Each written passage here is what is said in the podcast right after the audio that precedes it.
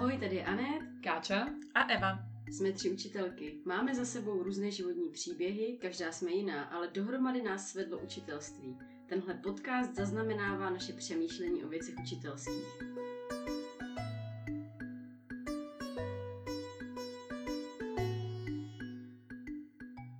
Dnešním tématem budou chyby.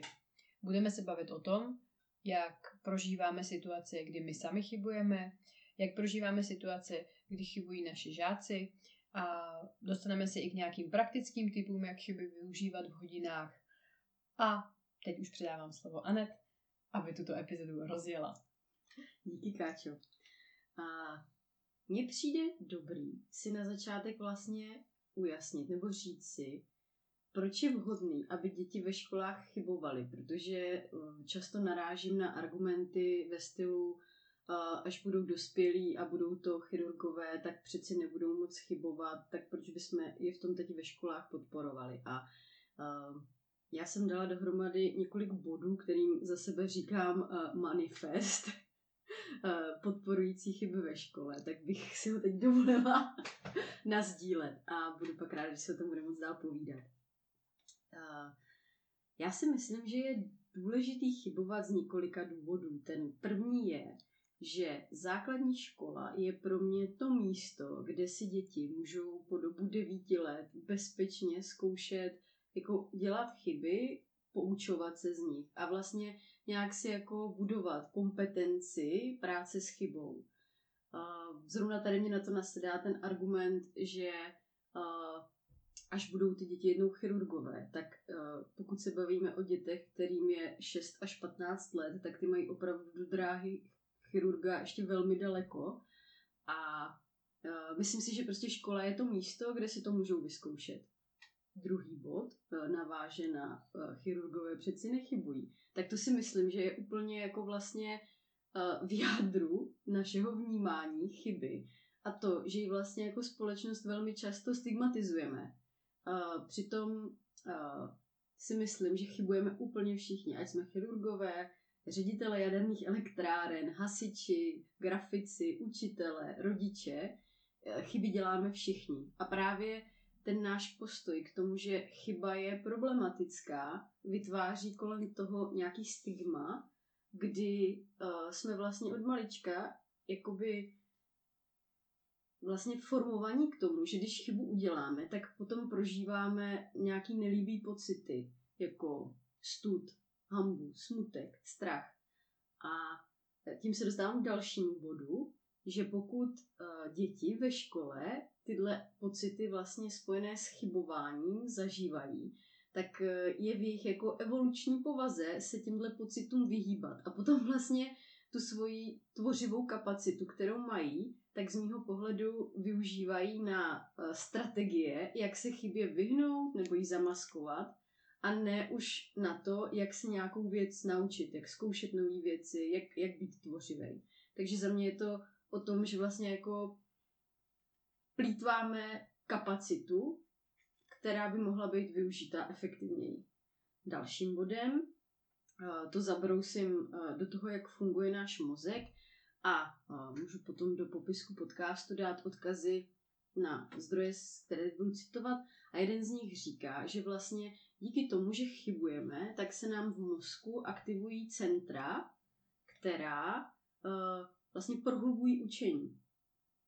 A druhá uh, věc týkající se mozku je, že mozek, aby se věci naučil, tak potřebuje věci opakovat. A pokud se děti bojí dělat chyby, tak nebudou mít chuť tu v danou věc opakovat. To znamená zase nějak jako uh, ovlivňujeme to prostředí, ve kterém by děti mohly pracovat naplno a tím, že ty chyby stigmatizujeme, tak vlastně nemůžou. A posledním bodem je pro mě jako kompetence nebo schopnost pracovat s chybou vlastně jako velmi důležitá kompetence do života, protože zase jsou výzkumy, které ukazují, že to, co rozhoduje o úspěchu lidí, není vrozený talent, ale vlastně schopnost uh, se poučovat z vlastních chyb, nějak na ně jako flexibilně reagovat a růst. Takže to bylo šest mých bodů, proto, proč dětem umožnit ve školách chybovat. A mě by teď zajímalo, eh, Káčo Evo, jak to máte s chybou ve školách vy? No, já mám chyby ve škole strašně ráda. Eh, mně to přijde, vlastně pro mě je to hodně velký signál, že děti se cítí ve škole dobře, když reagují na to, aby nám řekli, kde se ztratili, kde udělali chybu, nebo když se bavíme nad nějakou prací a ptám se, kde byly ty chyby, z kterých se třeba můžeme poučit a, a oni to sdílí. Tak jednak je to pro mě známka toho, že se tam cítí bezpečně, ale je to pro mě i jako pro učitele hrozně důležité, protože já jim můžu v tu chvíli pomoct. Já vím, kde se ztratili a je pro mě velký úspěch, když ta třída to pochopí, že když mi řeknou, Evo, prostě od třetího řádku už vůbec nevím, prostě co se tam děje, takže já vím, kde jim můžu pomoct a jak jim, jak jim jak jinak to vysvětlit, když to, když se vypnou, nic neřeknou, nějak to nezdílí, tak já jim pomoct nemůžu. Takže pro mě je ta práce s chybou v tomhle směru hodně důležitá. Další věc je, nebo jiná věc je, jak vlastně pracovat s chybou v nějakém hodnocení, s nějakou opakující se chybou, ale to je za mě jako jiný téma. To, to téma jako umět eh, být v souladu s tím, že chybuju a umět být v souladu eh, s tím, že si řeknu o pomoc, když prostě tu chybu dělám a umět se zamyslet, kde jsou příčiny mých chyb, tak eh, to je vlastně základ toho, abychom se mohli učit a mohli se posouvat a přijde mi skvělý, když si to děti uvědomí a přestanou z nich mít strach. Co ty, Káčo? Um, já bych um, to svoje povídání o tom, jak já s chybou pracuju, zastřešila takovým tématem chyba jako zdroj učení. Že a, pro mě vlastně, mm, kromě všeho toho, co jsi říkala ty, Evo, je, a, je vlastně důležitý s tou chybou pracovat nějak dál a kromě toho, že je to pro mě důležitý, tak uh, mi to vlastně určitým způsobem i tu práci jako usnadňuje. Jo, že mi to vlastně říká, kam dál se pustit a jakým způsobem. Jestli už můžeme jít dál, nebo jestli se máme na něčem zastavit. A snažím se s tím pracovat nějakým způsobem aktivně a různorodě, že mm, využívám tu chybu pro nějaký druh společný práce a společný přemýšlení o tom, kde ta chyba je a co udělat, aby tam příště nebyla. Uh, já jsem psala na náš blog uh, tři učitelky CZ článek, který se jmenuje pět, pět praktických typů, uh, jak hodině pracovat s chybou. A možná bych na tomhle místě mohla ty typy jenom krátce zmínit.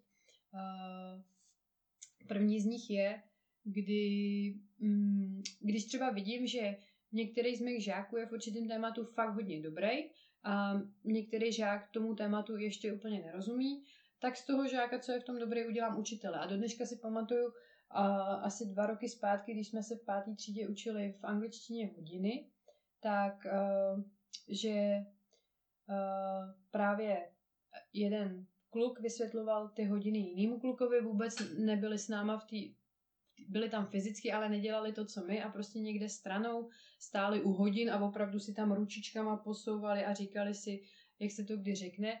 A po těch 20 minutách ten kluk, který na začátku vůbec tomu nerozuměl, tak to uměl úplně skvěle. A pro mě to byl úplně nádherný moment, kdy já jsem nemusela udělat vlastně nic, jenom jsem jim dala ten prostor a oni se to naučili bez mě, bez mýho zásahu. Sami navzájem. Uh, další způsob, kdy, uh, který slouží k tomu, aby si žák nějak tu svoji chybu zvědomil sám, tak je, že si děti opravují svoje testy. Že je neopravuju já a buď to může být jinou tuškou a pak mi to odevzdají a já to pak oznámkuju, nebo to i může být tak, že já to vůbec neoznámkuju, že je pro mě jenom důležitý, že o tom přemýšlej, pak dostanou tu zpětnou vazbu, že tam mají chybu, vidí, uh, jakou chybu udělali a nemusí to nikde veřejně sdílet, že ji tam je to jenom informace pro ně. To samé vlastně můžeme využít i v tom, že si třeba práce prohodí a hledají kde má a, chybu ten druhý. Tady bych zdůraznila, že je důležitý mít vybudovaný bezpečný prostředí, aby se navzájem uh, ty děti třeba před sebou nestyděli a nechtěli, aby ten druhý viděl, jaký chyby v testu má, takže bych to rozhodně nedělala na první hodině tohleto. A uh, čtvrtý bod, který je pro mě důležitý a chvilku mi trvalo, než jsem si k tomuhle tomu dospěla, je uh, nedělat si hlavu z toho, když chybuju já. A stává se mi to často, mám překlep prezentaci, řeknu něco špatně a naučila jsem se okamžitě, když si toho všimnu, to zveřejnit.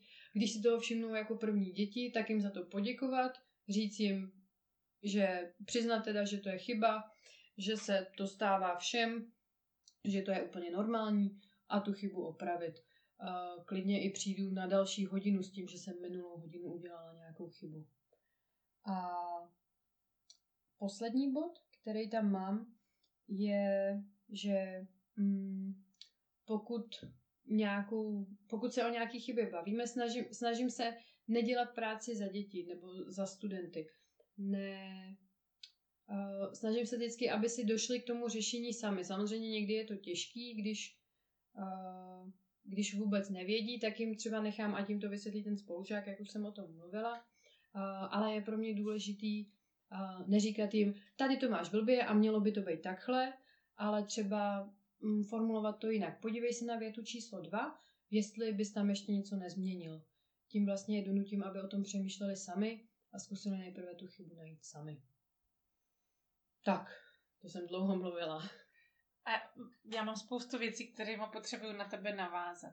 První věc je to, že říkáš, že když si vlastně tu chybu zkouší najít sami, tak eh, já mám ve svých kritériích hodnocení, že pokud si tu chybu najdou sami a umí si opravit, tak to je známka, že tomu vlastně rozumí. To, to není známka neznalosti, protože tu chybu můžeme všichni udělat a když si ji umím najít a opravit, tak je to známka toho, že, že tomu rozumím. Pak mě napadla ještě jedna věc, když si říkala, že některý, že to opravování testu navzájem není uh, dobrý na začátku jako roku, nebo když se ty děti ještě úplně dobře neznají, tak uh, mně se třeba stává, že mám ve třídách děti, pro který to není bezpečný po hodně dlouhé době. A je za mě úplně OK, ty děti, které prostě to nechtějí ukázat jiným spolužákům, tak to dají mě. Je to prostě v pořádku a pro někoho je to prostě bezpečnější a je to, je to za mě v pořádku, že si to můžou, že si to můžou vybrat. A tak tady ještě jedna věc, která mě, uh, mě napadala, uh, je, že právě když ty děti necháme nad těma chybama vlastně přemýšlet, tak oni se je mnohem líp odnaučí. A napadal mě příklad uh, takové hry, kterou s dětma hrajou pravidelně a oni si tam hodnotí svoje výsledky a často v té matematice se děje, že děti ty poslední příklady že jo, jdou strašně rychle a v těch posledních řádcích je vždycky nejvíc chyb. A když jim to člověk říká, tak se nic nestane. Ale když jsem se jich začala ptát, kde máš nejvíc chyb, proč si prostě nedosáhl toho maxima, na který si mířil, tak oni to najednou uvidí sami, že to jsou většinou ty poslední tři nebo čtyři příklady a sami přijdou na to, že potřebují prostě zpomalit na tom konci, že nemají tak pospíchat, že se mají to soustředit, že to mají prostě zopáknout a pak ta radost toho, že vlastně se jim podaří získat třeba ten plný počet bodů, protože tam neudělají na konci ty chyby, je jako jednak obrovská a jednak je to podle mě celoživotní dovednost nějak pracovat ve stresu, pracovat s tím, že vím, že ke konci se dělají nejčastější chyby. A já bych jenom doplnila, že vlastně Káča i Eva hodně zmiňovali bezpečný prostředí. Taky na tohle téma jsme natočili eh, jeden díl, který si můžete najít. Mě holky zaujalo, eh, že jste vlastně eh, Skáča zmiňovala, že si mi dělá hlavu z toho, když jako učitelka chybuje. Mně to přijde jako vlastně skvělý v tom, že modeluješ, jak s chybou jde pracovat. A chtěla bych se vás zeptat, jestli jste to takhle měli vlastně i v začátcích, když jste začínali učit. Protože já si pamatuju na svoje prožívání a teď už jsem se trochu posunula, ale vlastně já jsem do svý první hodiny šla s tím přesvědčením, že chyby jsou jako v pohodě, ale vlastně mě hrozně zaskočilo, že když jsem potom byla v roli učitelky a viděla jsem, že děti chybují, takže jsem najednou jako hodně znejistila, byla jsem z toho nervózní a vlastně jsem se těch chyb uh, dětí bála. Uh, bála jsem se před nima chybovat, chybovat i jako učitelka, ale překvapilo mě, že vlastně, když děti ty chyby udělali, tak já jsem měla tu tendenci jim to jako rychle vysvětlit a opustit to, jako že a teď už to umíte, tak jdeme od toho. A, a vlastně jsem hodně váhala, kdy jako ty děti nechat objevovat a vracet se k jejich chybám a kdy už jako jim nechávám v hlavách vznikat miskoncepty. Tak by mě jako, nebo jaký nepochopení, tak by mě zajímalo, jak jste to měli vy. Já vlastně si nedokážu vybavit, jestli jsem na začátku měla vůči chybě stejný pocity, jako popisuješ ty, Anet. Uh, pamatuju si, že pro mě bylo pro mě to byl takový velký objev začít s tou chybou pracovat vlastně víc a využívat ji těma způsobama, o kterých jsem mluvila, protože si pamatuju, že když jsem uh, učila dva roky na plný úvazek a ještě jako v jazykovce, takže vlastně přes plný úvazek a těch hodin jsem měla hodně, že už mi nezbýval tolik čas na nějaký dlouhý důkladný přípravy a vlastně v ten moment jsem se dostala do fáze, kdy já jsem tu chybu jako vítala. Jo? Mhm. Já jsem byla ráda, že přišla, mhm. protože mi to ukázalo, co můžeme dělat dál a nemusela jsem tolik přemýšlet nad těma přípravama, mohli jsme se třeba k něčemu vrátit a vlastně mi to jako šetřilo čas a zajišťovalo náplň hodin a možná to byl ten moment, kdy se to moje přemýšlení změnilo a, a t- takhle to už vlastně od té doby je, že jak říkala Eva, že má chyby ráda, tak já taky. Já jsem teďka zaregistrovala někde, nevím, jestli to je v hejnýho matematice, že tam je něco jako užitečné ne, kdy vlastně tam vyloženě, když děti chybují, tak vlastně uh, jako ano, tohle je ne, tady to se jako nepovedlo, ale tady máme to užitečné, nepovedlo se a teď se na to pojďme podívat. Tak mi to přijde jako, že je to super v ty hlavě takhle mít a já jsem vlastně si fakt myslela, že to v sobě mám a hrozně mě pak rozstřelilo, že vlastně v kontaktu s těma dětskýma chybama jsem vůbec nečekala, že budu cítit to, co jsem cítila. Tak mě zajímalo, Evi, ještě máš tu něco? Já si to taky moc nepamatuju, ale čím víc o tom mluvíme, tak uh, asi jsem to měla stejně, že jsem vlastně jako chtěla strašně rychle pomoct tomu dítěti, aby to jakoby zmizelo, to neporozumění. A, ale ono to právě nefunguje, podle mě, že to už máme jakoby tu zkušenost, že tohle, že tohle nefunguje. A, ale vlastně pořád vlastně máme děti, které jsou třeba pomalejší a potřebují víc toho času, aby eh, s nějakou tou chybou nebo se přes ní nějak přenesli, že tam třeba je už nějaká miskoncepce a je to tam složitější, že to už není úplně taková ta chyba, podle mě, o který se teď bavíme ve smyslu nějaký jako mílky. To může, to je prostě dobrý, třeba v to, tomu mi napadá, že hm, a, hodně dobrý je nechat děti vlastně vymyslet varianty odpovědí na otázku třeba v Kahootu, protože musí vymyslet ty chytáky, tím pádem musí přemýšlet nad tím, jaká by mohla být ta chyba. A to je třeba pro mě dob- dobrá zábava pro hodně nadaný děti. Ale to je spíš uh, jako jednak to neporozumění nebo třeba chvilková nesoustředěnost, ale není to ta chyba jako dlouhodobá, kdy prostě třeba to dítě nemá nějaký základ a musíme s tím pracovat. A teď jsem se do toho vlastně za, zamotala, že mně přijde, že ty, ty chvilkový se vlastně opraví docela jako rychle, nebo se k ním můžeme vrátit, můžeme je rozebrat a oni prostě zmizí. Ale potom ta práce s tím uh, žákem, který třeba pravidelně schybuje, je hodně dlouhodobá. Mm-hmm.